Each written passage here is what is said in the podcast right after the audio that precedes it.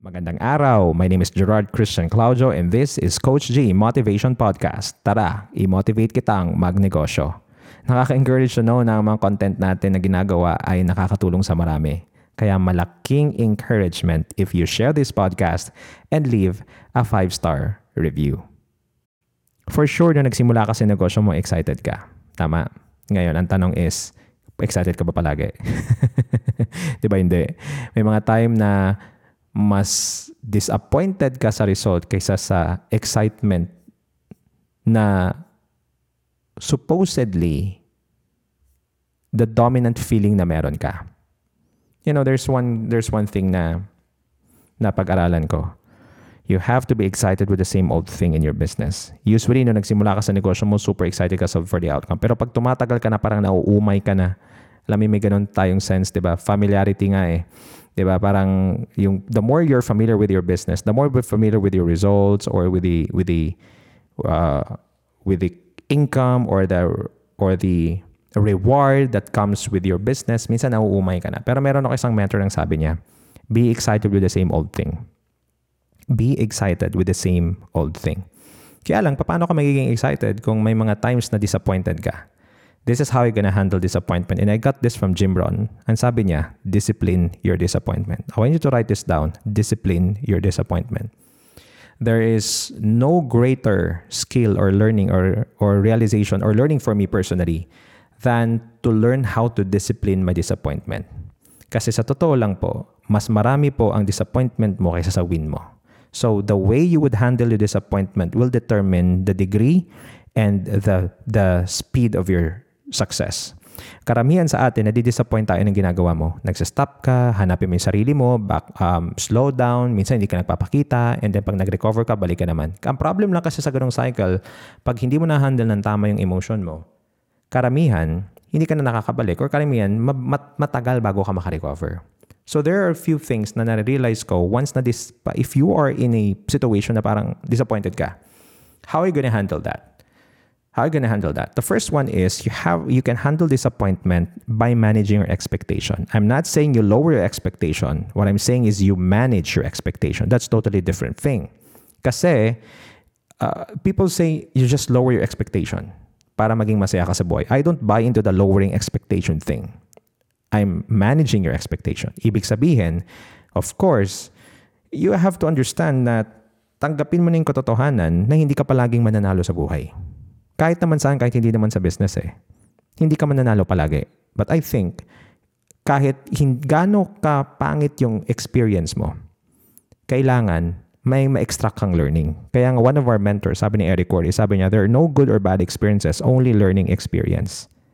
Pag ganun yung perspective mo, na itong mga bagay na nangyayari sa akin, hindi man siya maganda, but it turns out to be a less uh, an opportunity for me to learn, then I'll embrace this and I'll be grateful with this. Extract learning from disappointing events in your life. Not asking why this has happened, not use don't use those disappointing disappointing events to fuel your self-pity, to, to fuel your insecurity, to fuel your hatred, whatever. Use those disappointing events to learn. Ano yung matutut ano ang natutunan ko dito? What can I learn from this? I think that's how you manage it. Set the standard. May standard ka dapat sa buhay. Hindi po pwedeng sasabihin mo na, well, um, uh, okay na ako dito, ganito, di ba? Parang, I'm not saying being contented is bad, no? Being contented is a powerful virtue. But I think one thing that I'm, I, I wanted to avoid is, there are a lot of people are hiding in the words of contentment, pero sa totoo lang, tamad lang talaga sila sa buhay. Tama? You can do more. You can be contented, but at the same time, asking yourself, can I do more in life?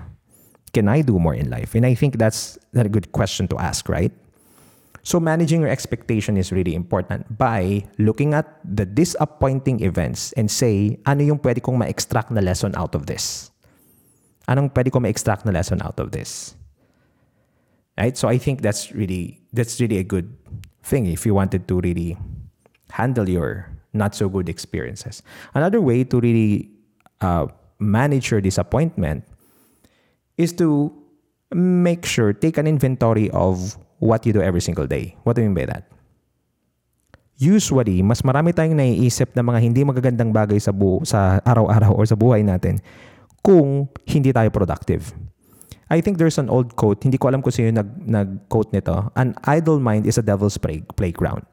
An idle mind is a devil's play- playground. Usually, usually, maraming negative na pumapasok sa isip natin kung less ang productivity natin. Let's talk about business tingnan mo yung mga activities that really produce the, the, more, the most income into your business. Focus 80% of that. Because problems will be will come and go. There are a lot of things na hindi mo kontrolado, which is I'm going to discuss in a while. But I think I want you to observe ano ba yung ginagawa mo every single day. Kasi let's say for example, disappointed ka sa isang event, pero nakaschedule yung mga dapat mong gawin, minsan hindi mo na mapapansin yung disappointment mo dahil focus ka na sa mga productive na bagay focus ka na sa mga productive na bagay. And next step for you to really build up your or how to handle disappointment to really make sure na palagi kang excited is take inventory of the blessings na binigay sa ng Panginoon. Take inventory, inventory of the things na binigay sa ng Panginoon. Family, health, food, resources, or even sa business mo. Ano ba yung status ng business mo? Kumikita ba yung business mo ng 20,000 a month or 150,000 a month? Though yung goal mo is 100,000 or 300,000, still be grateful with that. Still be grateful with that. I think masyado tayong nakafocus minsan, sobra tayong obsessed sa result na gusto natin na minsan nakakalimutan natin or nakakaligtaan natin magpasalamat. I think being grateful is a very, very good virtue in our generation right now. People are so ungrateful. We have a lot of stuff. We have so much comfort than before that the previous generation, but we are, I think, most ungrateful generation ever. Well, of course, we because we tend to, to compare ourselves with others. We tend to compare our life with others. We tend to compare our status with others, which is not good. Why will you compare your struggle to the highlight of the other one? Diba? Yung nakikita nating success na iba, highlight lang yun. Hindi naman talaga totoo nilang struggle yun, diba? Kung pero kung makikita mo yung totoong buhay nila, marirealize mo, eh, grabe rin pala na pagdaanan ng mga ito for them to be in that position. So be practice gratitude. Practice gratitude. And lastly, control the controllable. I got this from one of my mentors, mentor Natsunyo. Sabi niya palagi sa amin, control the controllable. What does that mean? It means maraming mga bagay na magpapa-frustrate sa'yo, maraming mga bagay na magtatanggal ng excitement mo, magpapatumba sa motivation mo. But then again, ano ba sa mga bagay na ito ang nagbibigay sa'yo? Ano ba yung bagay ito I mean? Ang kontrolado mo versus hindi mo kontrolado. For example, kontrolado mo ba ang opinion ng ibang tao? Kontrolado mo ba ang mangyayari sa market? Kontrolado mo ba ang magiging response ng government? Kontrolado mo ba yung mga uh, kontrolado mo ba ang weather? Hindi. Pero ang tanong, anong kontrolado mo? Kontrolado mo whether papatulan mo yung opinion ng ibang tao? Kontrolado mo na maghanda sa mga sakuna?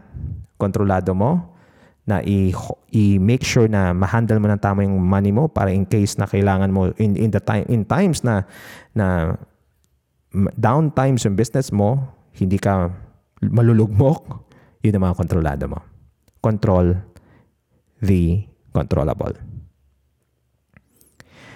Always be excited with the same old thing. Guard your enthusiasm. Don't let allow disappointment to to trample you down. It's very important, lalo na as a business owner, to keep your posture intact, to keep your enthusiasm high. Dahil naniniwala ako sa'yo na why lumago ang iyong negosyo.